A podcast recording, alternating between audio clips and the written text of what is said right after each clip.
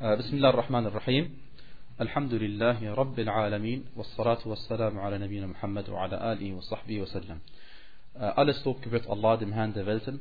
Und Allahs Segen und Heil sind auf den Propheten Muhammad, Gottes Segen und Heil auf ihm.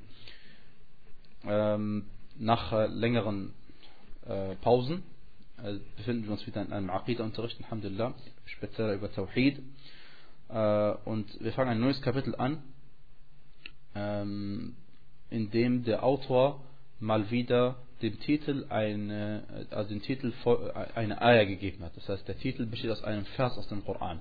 Deswegen sagt der Autor, Qawlullahi ta'ala, وَعَلَى اللَّهِ فَتَوَكَّلُوا إِن كُنتُم مُؤْمِنِينَ Und auf Allah sollt ihr vertrauen, wenn ihr Gläubige seid. Und äh, nun wissen wir schon, dass das Thema heute ist At-Tawakkul, und zwar das Gottvertrauen. Das Vertrauen in Allah oder das Vertrauen auf Allah. Und das ist ein sehr schönes Thema, hat direkt was zu tun mit der Tawhid und hat, äh, ist auch ein Teil unseres Iman. Das heißt, wer den vollständigen Iman haben möchte, dann soll er Gottvertrauen haben. Ja. Ähm, was bedeutet es, Gottvertrauen zu haben? Gottvertrauen, oder ich sage ab jetzt vielleicht immer den Begriff Tawakkul, weil viele Leute kennen, Alhamdulillah, den Begriff Tawakkul und ist auch geläufig in einigen Sprachen, die nicht arabisch sind. Ähm, Tawakkul bedeutet in Bezug auf Allah subhanahu wa ta'ala, dass wir uns auf ihn vollkommen vertrauen äh, und ihm ganz alleine alles anvertrauen. Ähm, in der Hinsicht, wenn wir etwas ähm, erreichen wollen oder wenn wir etwas abwehren wollen. Wenn wir irgendwas bekommen möchten oder indem wir etwas abwehren möchten, etwas Schlechtes abwehren möchten. Äh, indem wir uns vollkommen auf Allah subhanahu wa ta'ala vertrauen. Ähm,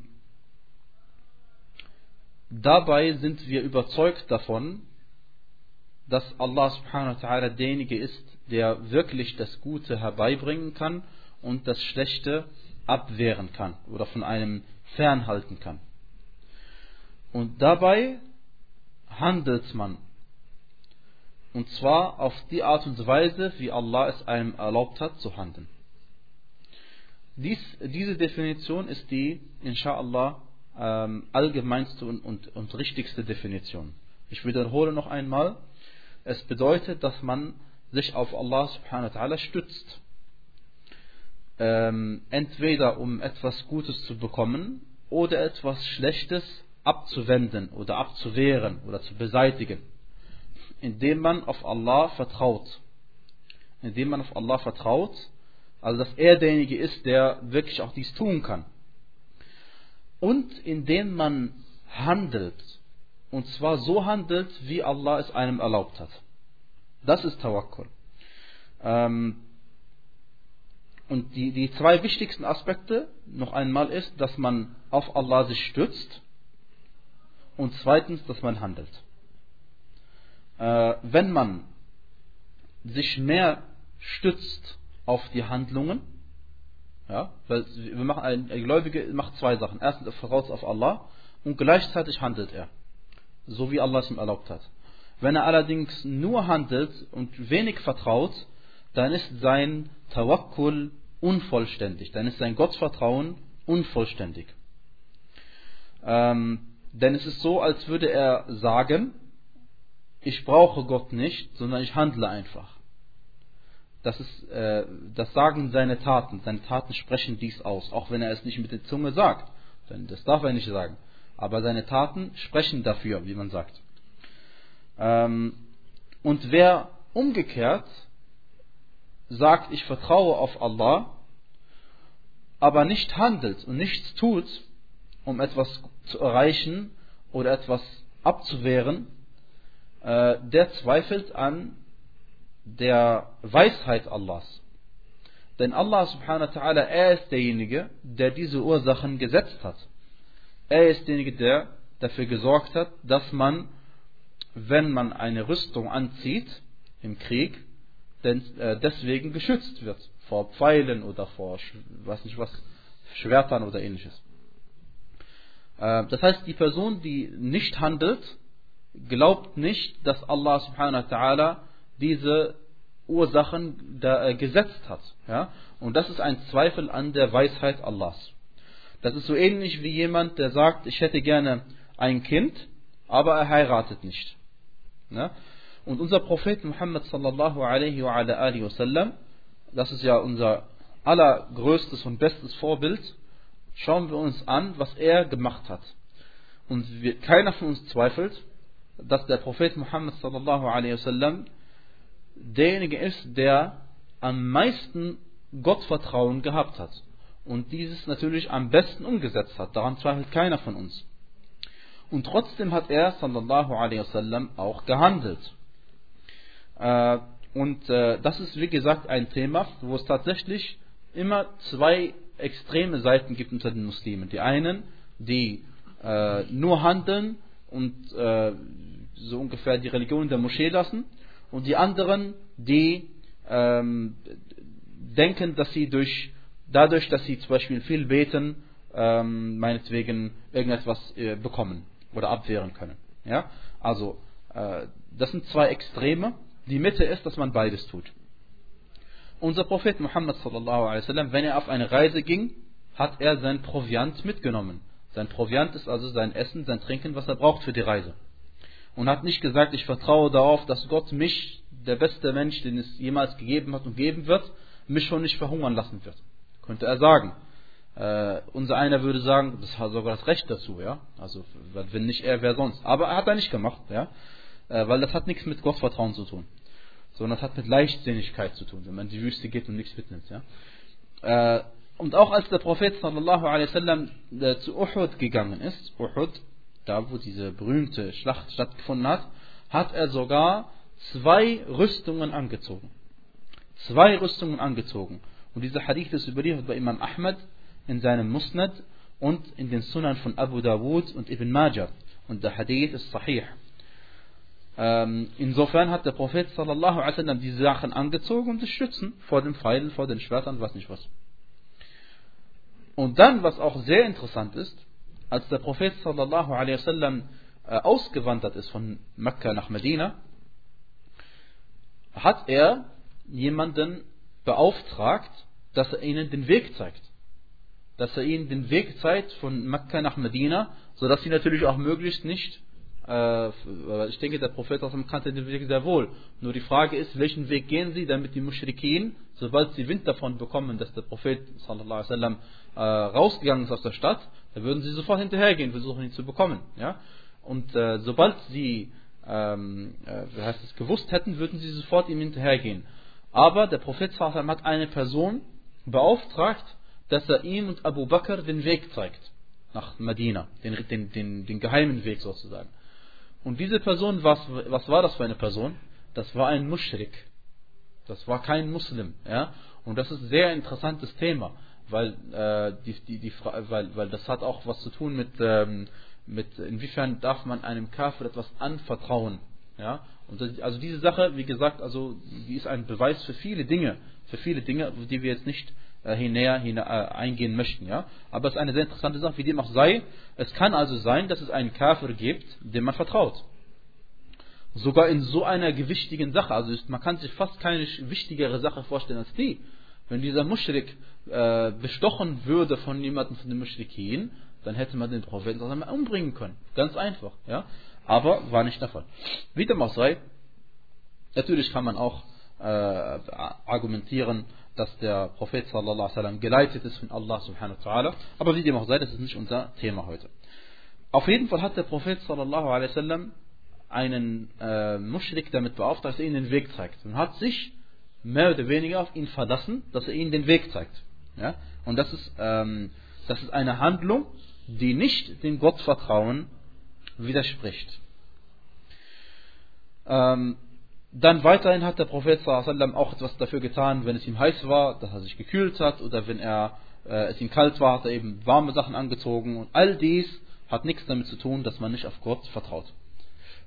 Ja, und ebenso, liebe Geschwister, gibt es einen Vers in Surat al-Baqarah, ähm, wo es darum geht, ihr wisst ja, dass äh, Allah subhanahu wa ta'ala den Gläubigen erlaubt hat, dass wenn sie zu Hajj gehen, dass sie Handel treiben bei der Hajj. Dass sie also dort ihr Geld verdienen. Sie machen zwar Hajj, aber gleichzeitig haben sie ihre Ware dabei und können kaufen und verkaufen. Und äh, der, der, der Offenbarungsgrund für diesen Vers, لَيْسَ عَلَيْكُمْ جُنَاحٌ أَن تَبْتَغُوا فَضْلًا مِنْ رَبِّكُمْ in Surat al-Baqarah, ähm, ist derjenige, dass einige Leute aus dem Jemen gekommen sind zur Hajj und haben gesagt, wir vertrauen auf Gott. Wir vertrauen auf Gott und wir nehmen deswegen nichts mit. Kein Essen und kein Trinken. Und daraufhin hat Allah subhanahu wa ta'ala, also das war natürlich falsch, weil sie nachher, als sie da waren, mussten sie dort anbetteln, dass sie wieder nach Hause kommen irgendwie. Ja? Auf jeden Fall, das war falsch. Und Allah hat ihnen dann erlaubt, dass sie auch handeln, treib, Handel treiben dürfen, damit eben äh, niemand mehr auf so eine Idee kommt. Und hier sieht man, dass man handelt und Geld verdient, widerspricht nicht unserem Glauben, dass, dass Allah uns äh, schon vor 50.000 äh, Jahren, bevor alles erschaffen hat, uns festgeschrieben hat, was wer an Risk bekommen wird. Das, das, weil, weil in diesen Schrift steht auch drin, dass du handeln wirst. Also das, das vergessen die Leute. Da steht drin, dass du heute Essen kriegst, aber steht auch drin, dass du dafür was getan hast, um Essen zu bekommen. Ja? Also wie gesagt, diese eine Sache darf man nicht von der anderen Sache trennen. Äh, liebe Geschwister, das Vertrauen auf Allah, äh, kann man quasi sagen, ist die Hälfte der Religion. Denn äh, wir sagen doch im Gebet, Iyaka na'budu wa Iyaka nasta'in. Dir allein dienen wir und dich allein bitten wir um Hilfe. Wenn jemand Allah um Hilfe bittet, warum bittet er ihm um Hilfe? Weil er davon überzeugt ist, dass Allah ihm helfen kann.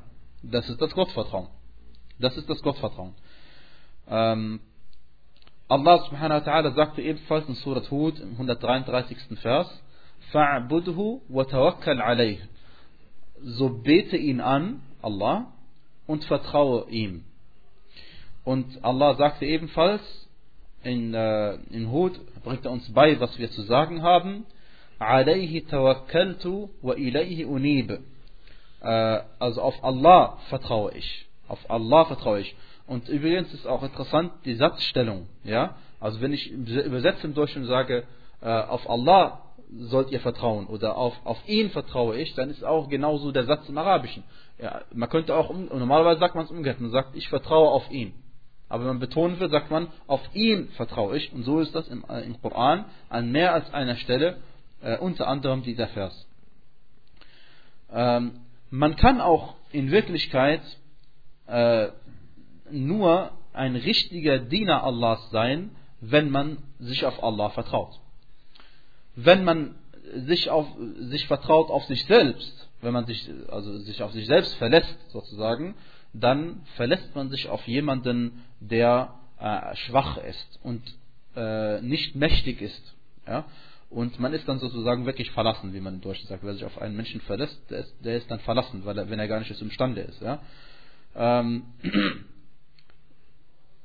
wenn man Allah subhanahu wa ta'ala richtig anbetet, dann betet man ihn an und liest die Fatiha oder macht sein Salah, während man davon überzeugt ist, dass Allah subhanahu wa ta'ala derjenige ist, der einem durch dieses Gebet wirklich helfen kann. Und dann bekommt man auch nicht nur die Belohnung dafür, dass man ein Salah verrichtet hat, sondern dann wird man auch von Allah belohnt dafür, dass man auf Allah vertraut hat. Nur leider ist es meistens bei den Leuten so, dass sie diesen zweiten Teil vergessen und dass das Gebet eben nicht anderes geworden ist als eine Gewohnheit und man macht sich nicht mehr bewusst, dass es ein Gottesdienst ist und dass man eigentlich betet, weil man Allah in jeder Hinsicht braucht und sich nicht auf sich selbst verlassen kann. Äh, liebe Geschwister, den Tawakkul, das Gottvertrauen, kann man äh, in verschiedene Teile, in verschiedene Kategorien einteilen.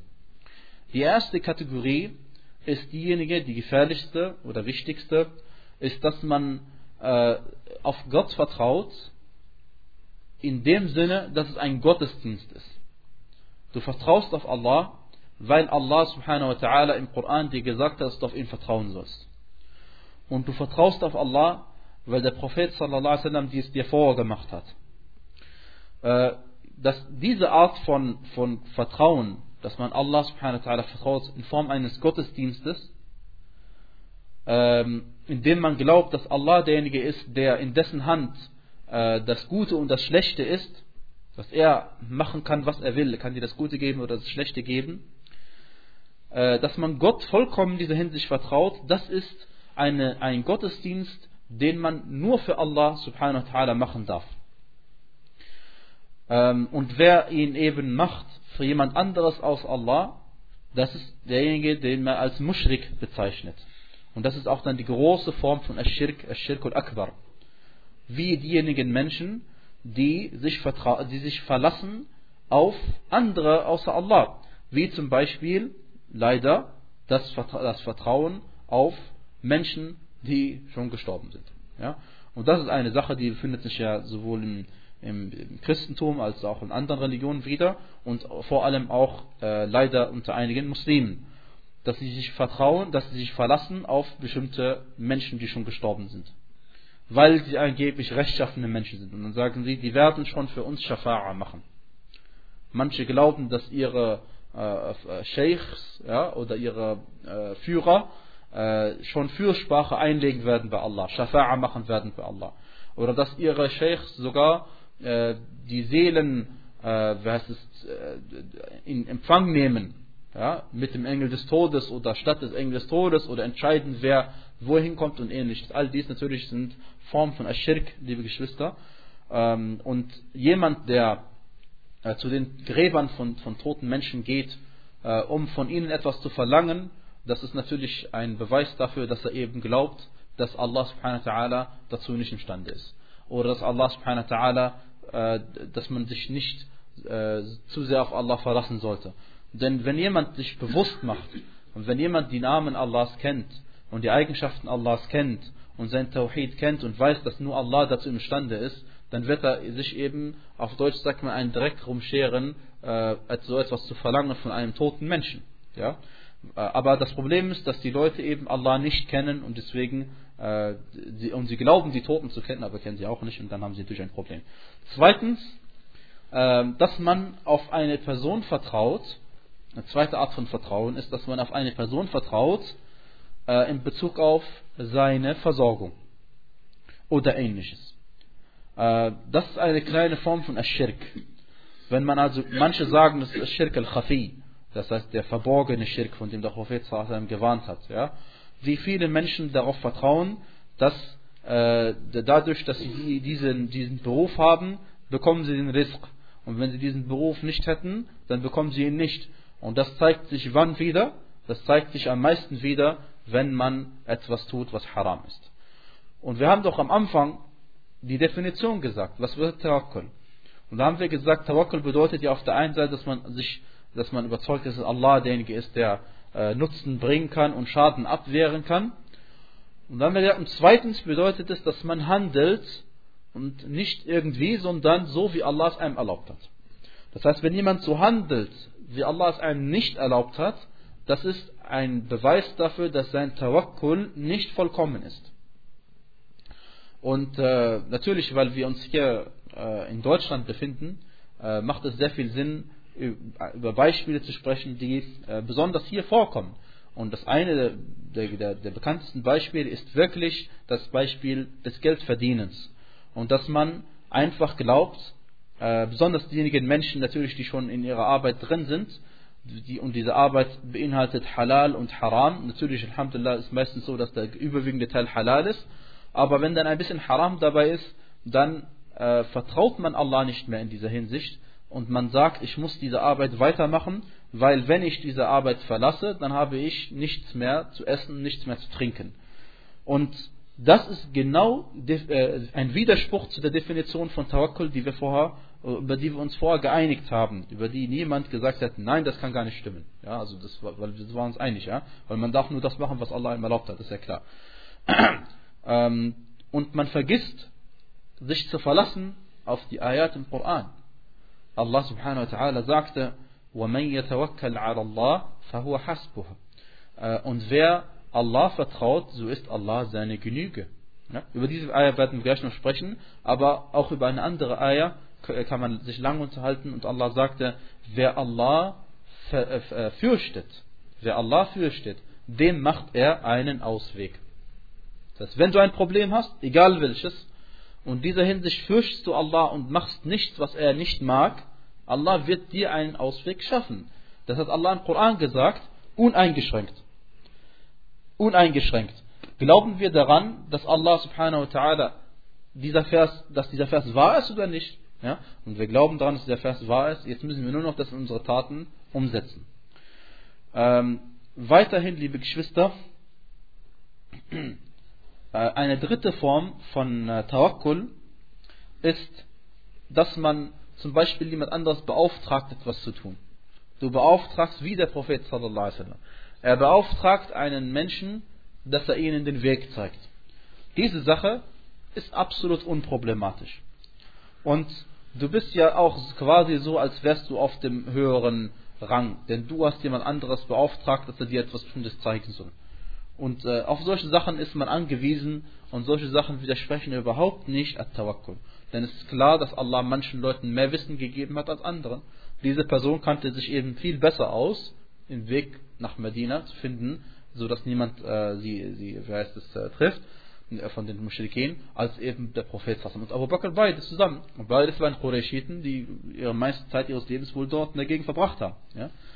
Und trotzdem äh, war das eben so der Fall. Ähm, ebenso, liebe Geschwister, hat der Prophet sallallahu alaihi wasallam hatte Ali ibn Abi Talib radiallahu anhu angeordnet, dass er oder von ihm verlangt, dass er die übrig gebliebenen Schafe für ihn schlachten soll. Ja, bei Hadith bei äh, Muslim beim Hajj hat der Prophet sallallahu also einige äh, Tiere selbst geschlachtet und die restlichen durfte Ali ibn Abi Talib machen. Und hat sich darauf verlassen, dass er es macht für ihn. Ja, also dieses Verlassen, dieses Vertrauen, das hat nichts, das ist kein Widerspruch zu dem, der Vertrauen Allahs äh, gegenüber. Äh, und ebenso hat, er, äh, hat Allah subhanahu wa ta'ala Abu Huraira radiallahu anhu anvertraut, äh, die Sadaqa einzusammeln und auch andere Sahaba. Und ebenso hat der Prophet sallallahu Urwa ibn al-Ja'd anvertraut, dass er ihm Opfertiere kaufen sollte. Ähm, wie gesagt, also das ist etwas, was nicht widerspricht, weil bei diesem Thema man, man ist auf einem höheren Rang als die andere Person. Man hat nicht das Gefühl, dass man die andere Person braucht, sondern man beauftragt ihn. Wenn nicht ihn, dann beauftragt man jemand anderes. Das ist aber kein Problem. Wie dem auch sei, ähm, aus dem, was wir vorher jetzt besprochen haben, zeigt sich, dass äh, wenn man wirklich Gott vertraut, dann gehört man zu den rechtschaffenen Menschen. Weil man automatisch keine verbotenen Dinge tut. Und das eine hängt mit dem anderen zusammen. Ob du sagst, jemand ist salih, rechtschaffen, oder jemand ist eben äh, jemand, der wirklich Gott vertraut, ja, das eine hängt mit dem anderen, ist so miteinander verankert, dass es nicht voneinander zu trennen ist. Ähm, diesbezüglich sagte Sheikh al-Islam Ibn Taymiyyah, rahimahullah ta'ala, dass bestimmte Sekten im Islam, oder Sekten, die halt dem Islam zugeschrieben werden, äh, nicht wirklich auf Gott vertrauen können. Und zwar sagt er, ولا يكون للمعطلة أن يتوكلوا على الله ولا للمعتزلة القدرية. Er erwähnt zwei Sekten, und zwar Al-Mu'attila und Al-Mu'tazila Al-Qadariyya. Diese zwei Sekten, sagt er, vertrauen Allah subhanahu wa ta'ala nicht. Warum? Da müssen wir einfach kurz nur wissen, was diese Sekten, äh, an was diese Sekten glauben. Erst einmal Al-Mu'attila Al-Mu'attila ist eine Sekte, die jetzt nicht irgendwie äh, was ein eingetragener Verein ist und einen Sitz hat und äh, bestimmte Moscheen denen angehört, sondern Ta'til ist eine, ist eine, eine, eine, eine Art Glaube, der sich in den Herzen von manchen Muslimen leider befindet. Ja? Und zwar Ta'til bedeutet, dass man Allah subhanahu wa ta'ala äh, seine Eigenschaften abschreibt, ihn nicht zuschreibt. Dass man sagt, obwohl Allah sagt im Koran, äh, äh, Allah ist über alle Dinge mächtig, sagt man, nein, ist er nicht. Oder Allah ist der Allerbarmende, der Barmherzige, Ar-Rahman Ar-Rahim, sagt man, nein, nein, nein, Allah ist nicht barmherzig. Ja? Das bedeutet At-Ta'til. Und auch wenn es sich so brutal anhört, dass die im Koran direkt widersprechen, es ist auch so, es ist auch so, aber es gibt es leider. Und äh, die, die Asha'ira, Al-Ash'ariyya oder Al-Maturidiyya sind ja nichts anderes als eine mehr oder weniger gemäßigste Form von diesem Ta'til. Ja? Al-Mu'attila, die sind die, die alles sozusagen äh, wie heißt es, äh, äh jetzt äh, ab, abweisen würden. Allgemein nennt man alle, die abweisen an Mu'attila. Und ein Teil davon sind die Asha'ira und die Maturidiyya. Ja? Und auch andere Sekten, also auch die Shia und viele andere, also nicht nur die. Ja? Ähm, und wenn jemand natürlich Allahs Eigenschaften nicht anerkennt, wie kann er sich auf ihn vertrauen? Das geht ja gar nicht. Ja? Wenn du nicht anerkennst, dass Allah derjenige ist, der das Gute herbeibringt und das Schlechte abwehrt, dann kannst du nicht auf Gott vertrauen. Das geht gar nicht. Das eine widerspricht dem anderen. Dann Al-Mu'tazila Al-Qadariyya ebenso. Äh, Al-Mu'tazila ist eine Sekte und Al-Qadariyya ist eine nähere Beschreibung zu dieser Sekte. Und zwar ein Teil dieser Leute anscheinend, das sind die offensichtliche Bedeutung von Sheikh al-Islam, Ibn Taymiyyah, äh, Al-Qadariyya bezeichnet diejenigen Muslime, das ist wieder das Gleiche, die haben nicht irgendwo einen Wohnsitz und ein Büro und der nennt sich Qadariyya, sondern es gibt Muslime, die glauben, dass ihre Taten unabhängig sind von Allahs Willen. Ja? Und dass Allah subhanahu wa ta'ala nichts, äh, keinen Einfluss hat auf die Taten des Menschen, sondern dass der Mensch äh, absolut frei ist. Absolut frei ist. Es gibt keine Vorherbestimmung. Es steht nirgends in einem Buch drin, der Mensch wird, dieser Mensch und so, so wird an diesem Tag beten, diesen Tag, also dieser Qadar und Qadar. Das, die glauben, sowas gibt es nicht. Ja? Der Mensch ist frei und keine deiner Taten, sagen sie, hat Allah schon bestimmt vorher, sondern das machst du selbst, diese Taten. Ja? Diese, äh, diese, diese Art von Glaube, den gibt es auch unter den Muslimen leider und das nennt man Al-Qadariyya. Das Gegenteil davon ist, die Leute, die sagen, alles was wir tun ist erzwungen. Wir haben keine freie Entscheidung. Wir haben keine freie Meinung, das gibt es nicht. Sondern alles tun wir, weil Allah schon bestimmt hat, dass wir es tun. Und, äh, und deswegen, äh, wenn man natürlich in Extreme geht, dann sagt man, deswegen kann es keinen Tag der Auferstehung geben, deswegen kann es keine Hölle geben, deswegen kann es keinen Gender geben. Ja? Also das sind die zwei Gegensätze von, in diesem Glauben.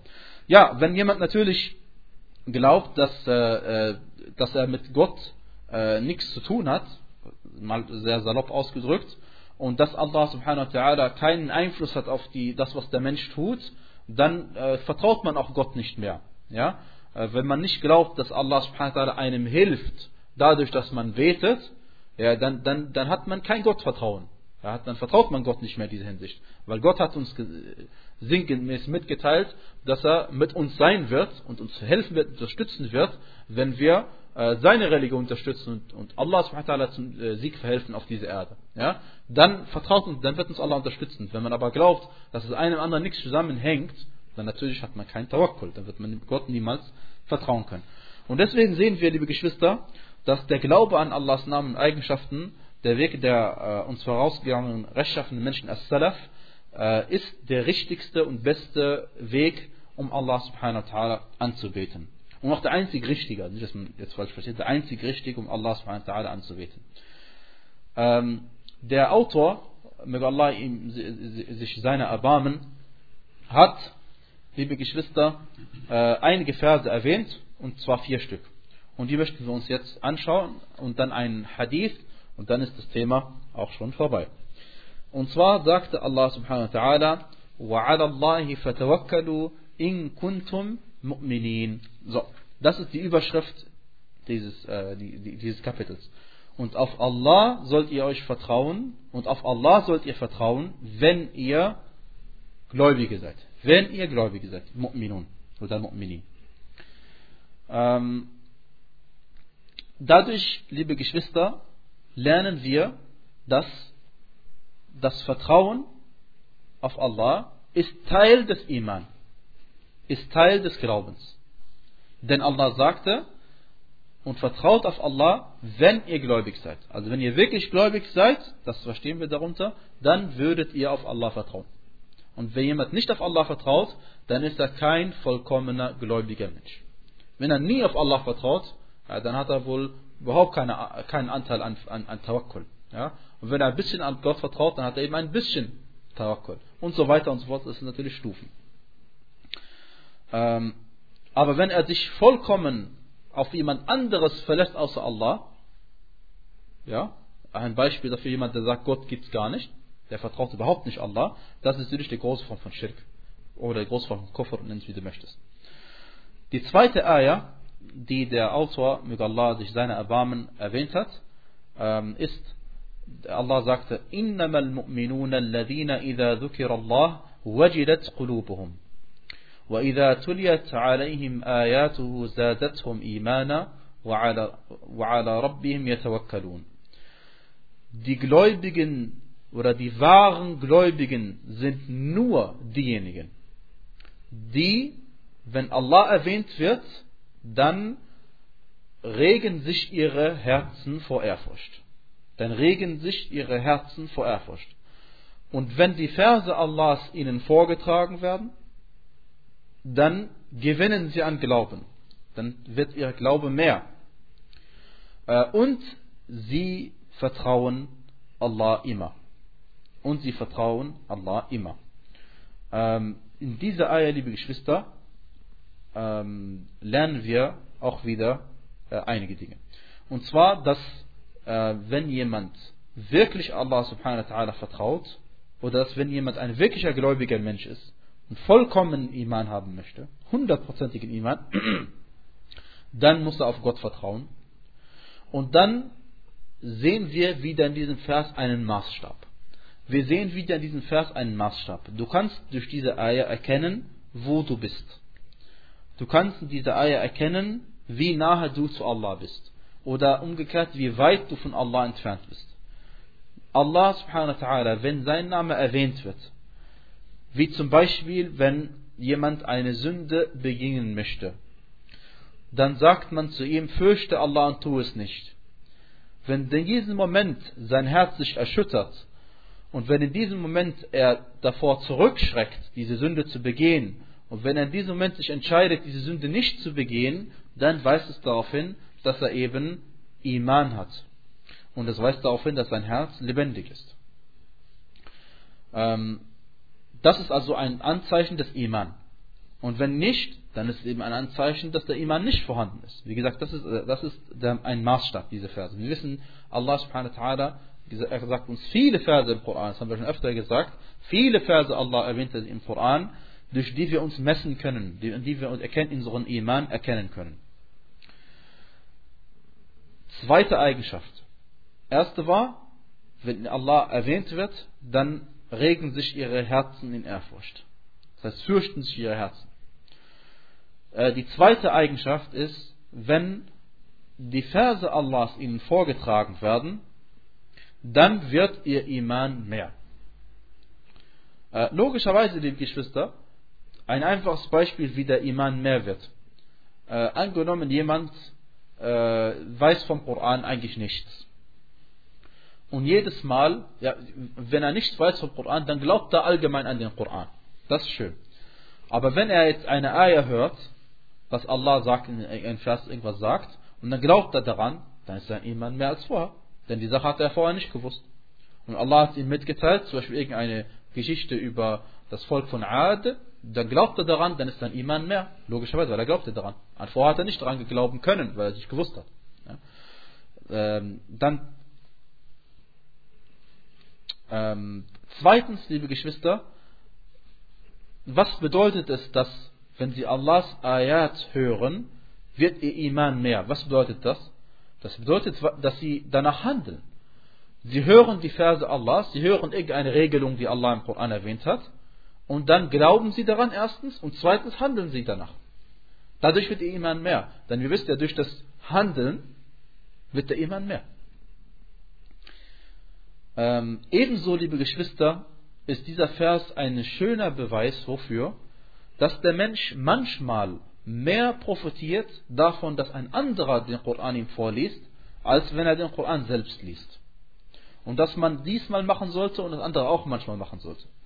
Deswegen ist es gut, dass man zu Hause selbst Koran liest und deswegen ist es sehr gut, dass man in der Moschee betet und den Koran zuhört. Äh, und wir alle kennen also die, die, das berühmte, den berühmten Hadith, in dem der Prophet sallallahu alaihi wasallam zu Abdullah ibn Mas'ud gesagt hat, dass er eben ihm den Koran vorlesen soll. Und hat zu ihm gesagt, ich möchte den Koran mal von jemand anderes außer mir hören. Ja? Ähm, und, äh, und dann hat eben der, der, der, der Abdullah ibn Mas'ud radiallahu anhu hat ihm dann den Koran äh, vorgelesen, und zwar aus Surat An-Nisa, bis er äh, zu dem Vers kam, wie, wie, wie, wird es wohl an einem Tag sein, äh, sinngemäß der Vers, wie wird es wohl an einem Tag sein, wenn wir aus jeder Gemeinschaft, jeder Gruppe, jeder Prophet hat seine Gemeinschaft. Aus jeder Gemeinschaft kommt wir mit einem Zeugen hervor, der bezeugt, dass er die Botschaft überbracht hat. Nuh kommt und bezeugt, dass er die Botschaft überbracht hat zu seinem Volk. Ja? وَجِئْنَا بِكَ عَلَى هَؤُلَاءِ شَهِيدًا Und dann bist du, O Muhammad sallallahu alaihi wasallam, wirst dann Zeuge sein gegenüber allen anderen. Äh, ihr wisst, dass auch dazu ein authentischer Hadith überliefert worden ist. Und zwar ähm, wird am, äh, was Unglaubliches passieren Yawm al-Qiyamah. Und zwar äh, Nuh a.s. wird von Allah eben gefragt werden, ob er die Botschaft überbracht hat. Und dann wird er sagen, selbstverständlich habe ich die Botschaft überbracht. Äh, Klammer auf, er war immerhin 950 Jahre unter ihnen, Klammer zu. Und dann wird Allah subhanahu wa ta'ala, weil er der vollkommen Gerechte ist und Allah wird niemanden bestrafen, einfach zu Unrecht, dann fragt er eben das Volk von Nuh, hat er euch wirklich die Botschaft überbracht? Stimmt das, was er sagt? Und dann sagen sie, nee, hat er nicht. Ja? Und dann leugnen sie das. Und das ist ein großes Problem. Und dann fragt Allah subhanahu wa ta'ala den Nuh a.s. Äh, wer äh, bezeugt für dich jetzt, dass du äh, die Botschaft überbracht hast? Und dann äh, wird er eben sagen, Muhammad sallallahu alaihi wasallam und seine Ummah. Und dann wird Muhammad sallallahu kommen, seine Ummah, und bezeugen, dass Nuh die Botschaft gebracht hat. Und wie bezeugen wir das? Alhamdulillah, wir haben den Koran und äh, im Koran hat Allah subhanahu wa ta'ala die Geschichte von Nuh mehr als einmal erzählt und dass er, es gibt sogar eine ganze Surah, der heißt Surah Nuh, äh, in dem er wirklich seinem Volk La ilaha illallah beigebracht hat und das werden wir also hundertprozentig bezeugen können, zweifellos. Ja? Und das beste, das beste Zeugnis ist was? Der Koran natürlich. Ja? Äh, drittens, liebe Geschwister, hat Allah diese vollkommenen Gläubigen bezeichnet als وَعَلَى رَبِّهِمْ يَتَوَكَّلُونَ ähm, und man achtet darauf eine kleine Feinheit in dem, in dem Vers und zwar ähm, bei, äh, zwar sagte Allah am Anfang des Verses diejenigen vollkommenen Gläubigen sind nur diejenigen die wenn Allah bei ihnen erwähnt wird dann regen sich ihre Herzen vor Ehrfurcht, bewegen sich ihre Herzen, werden erschüttert vor, vor, vor, vor Angst vor Allah. Ähm, und dann sagt er, und wenn ihnen die Ayat aus dem Koran vorgelesen werden, dann wird ihr Iman mehr. Und dann sagt er, und sie vertrauen immer Allah. Und das Wort immer ergibt sich aus dem Präsens, der hier erwähnt wird. Der Präsens, die Gegenwartsform von äh, Vertrauen, äh, Tawakkala, und hier heißt es Yatawakkalun, das heißt, die vertrauen Allah immer, regelmäßig, in jeder Angelegenheit. Jetzt kommt's aber. Wo bleibt jetzt äh, die Handlung? Jetzt könnte man sagen, erstens einmal, die Handlung haben wir gesagt. Und zwar, wenn ihnen die Verse Allahs vorgelesen werden, dann wird ihr Iman mehr. Warum? Ja, weil erstens, weil sie glauben daran und zweitens, weil wenn man an die Verse glaubt, dann handelt man. Okay, aber es gibt auch einen deutlicheren Beweis, und zwar genau die Eier danach. Allah hat die Gläubigen weiter beschrieben. Und zwar, und diejenigen, die Allah vertrauen oder die ihrem Herrn vertrauen, und dann sagt er, das sind diejenigen, die das Gebet verrichten und von dem, womit wir sie versorgt haben, von dem, womit wir sie versorgt haben, spenden. Ähm, das ist ein sehr, sehr schöner Vers, liebe Geschwister, und ein sehr, sehr schöner Beweis, dass jemand, der sein Gebet verrichtet und die Zakah entrichtet, der vertraut Allah. Wir sagen jetzt nicht, dass er vollkommen Allah vertraut, weil sonst werden wir äh, auf der Stufe von, von den besten Menschen. Aber äh, wenn jemand seine fünf Gebete verrichtet, dann hat er auf jeden Fall Tawakkul. Automatisch. Denn warum verrichtet er sie? Weil er möchte, er vertraut darauf, dass Allah ihm dafür belohnt wird. Und er vertraut darauf, dass das ihm im Jenseits helfen wird.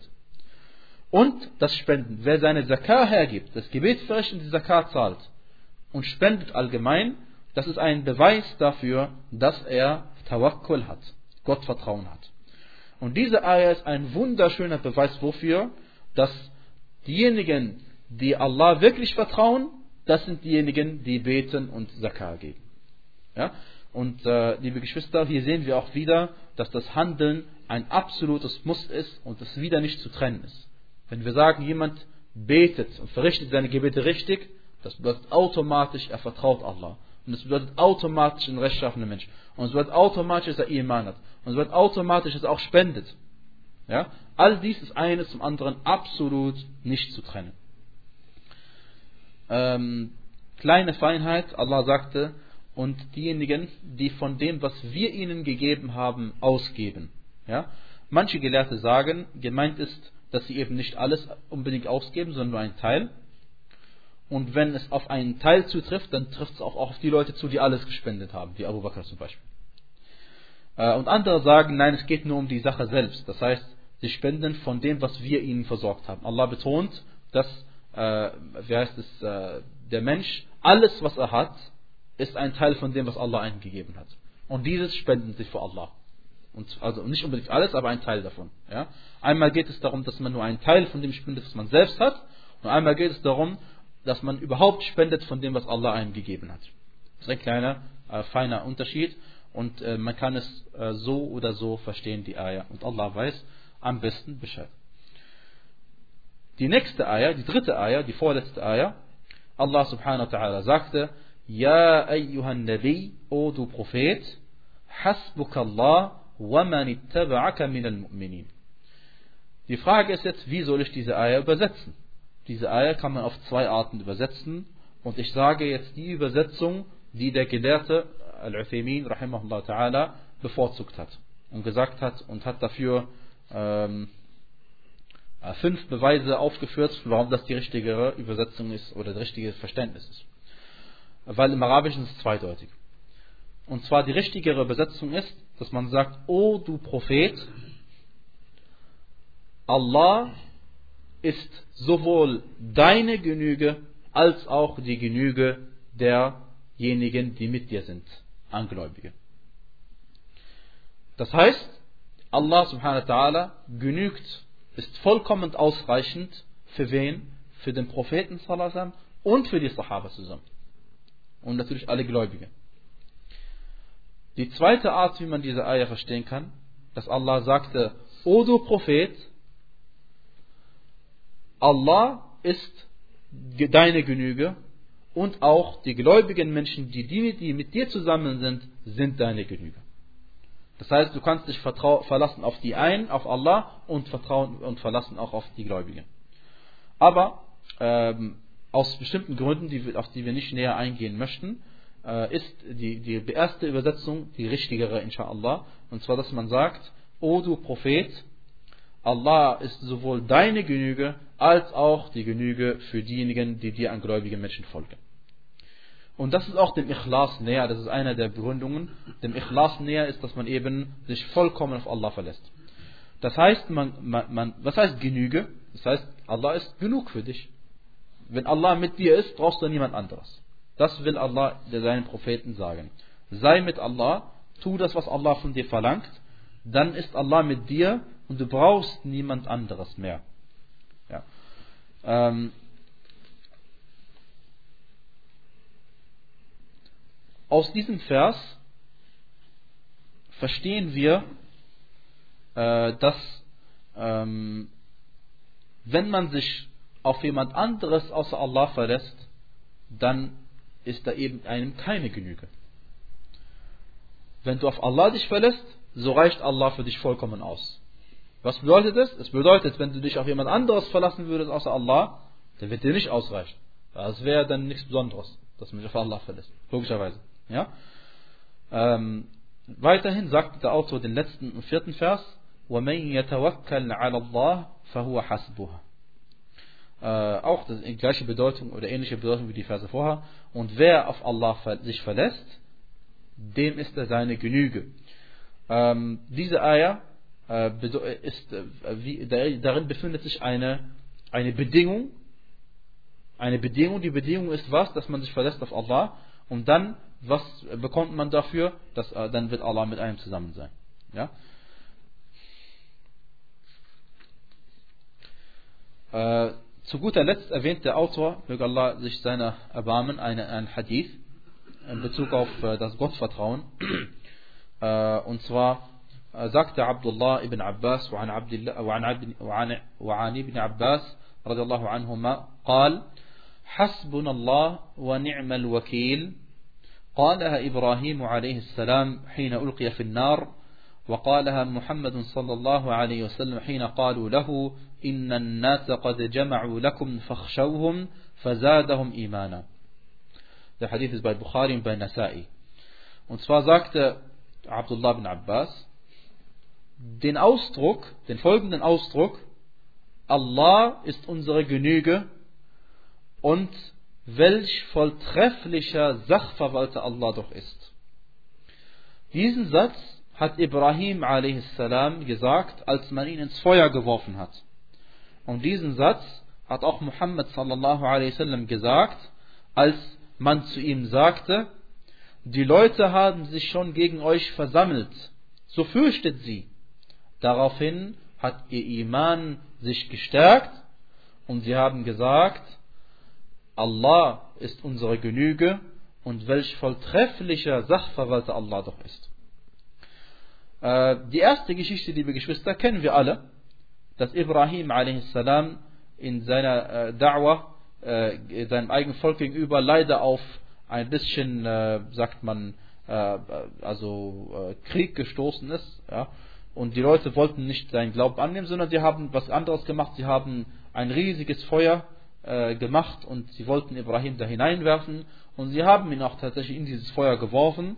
Aber Ibrahim, bevor er ins Feuer geworfen wurde, sagte er, Hasbunallah Das heißt, Allah ist meine Genüge. Oder Allah ist unsere Genüge. Er, er braucht sich niemand anderes zuwenden. Er braucht nicht sagen, Jibril, wo bist du, hilf mir.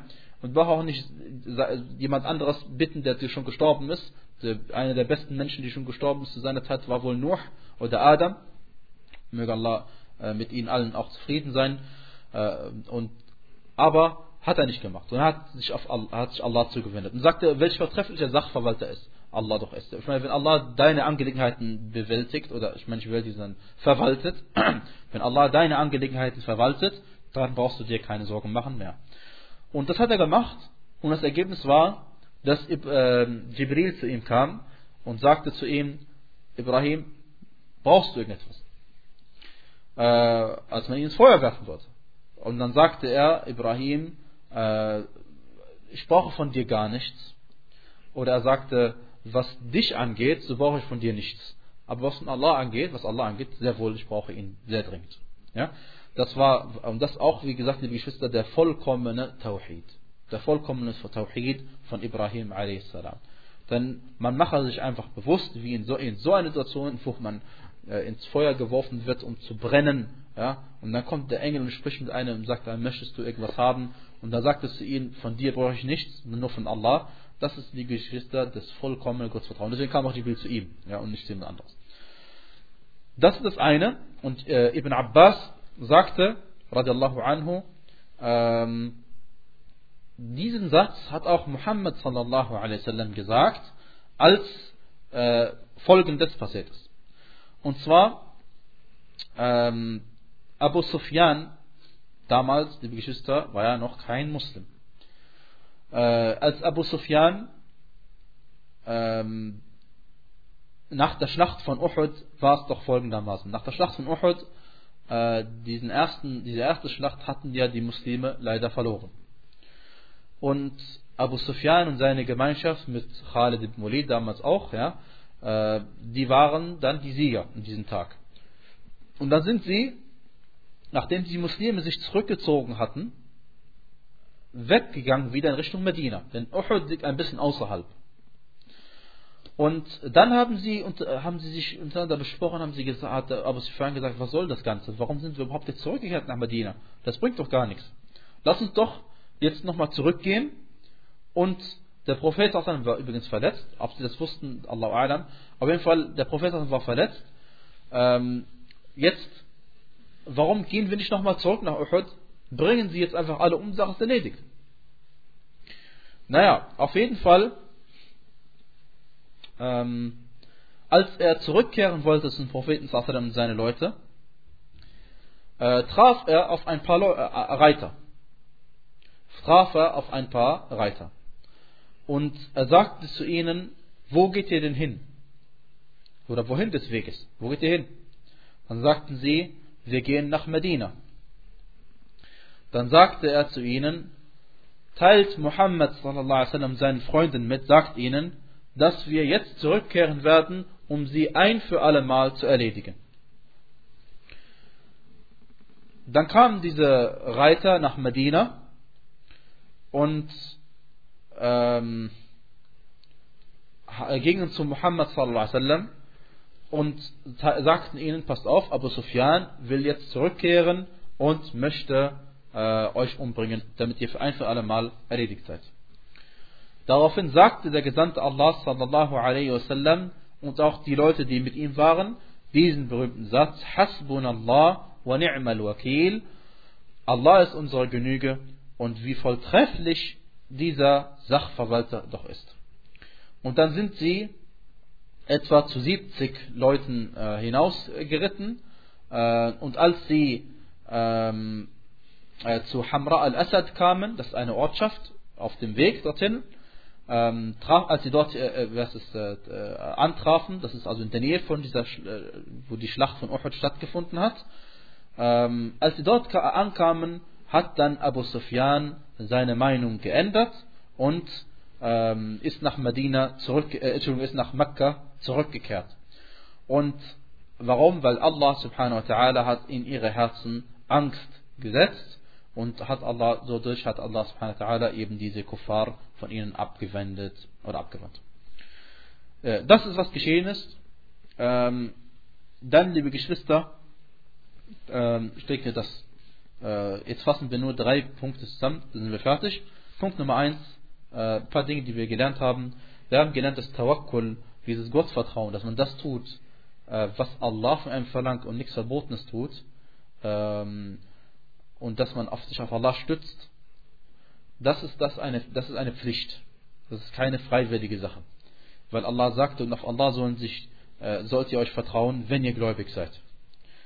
Zweitens haben wir gelernt, dass äh, der Tawakkul ist eine Voraussetzung dafür, dass dein Iman vollkommen ist. Denn Allah sagte, wenn ihr Gläubige seid. Und gemeint ist, wenn ihr vollkommen Gläubige seid. Und, äh, liebe Geschwister, wir haben auch gelernt, dass die erste Eier, die wir gelesen haben, die ich automatisch euch direkt so übersetzt habe, dass man sie nicht falsch versteht. Aber eigentlich heißt die Eier so. Die gläubigen Menschen sind nur diejenigen, die, wenn Allah erwähnt wird, ihre Herzen erschüttert werden. Und wenn ihre, die Verse, seine Verse vorgelesen werden, dann wird, äh, gewinnen sie an Iman oder wird ihr Iman mehr und sie vertrauen auf Allah und sie verrichten ihr Gebet und sie verrichten die Zakah. Aber äh, diese Eigenschaften, wenn man sie nicht alle hat, vollkommen, trotzdem kann man noch ein gläubiger Mensch sein, aber eben nicht vollkommen. Und deswegen ist diese, in der Ayah gemeint, die wirklich vollkommenen gläubigen Menschen sind nur diejenigen, die die und die und die Bedingungen erfüllen. Ja? Das haben wir gelernt aus diesen Ayat und Allah weiß am besten Bescheid. Wa sallallahu wa barak Muhammad. وعلى آله وصحبه وسلم تسليما كثيرا.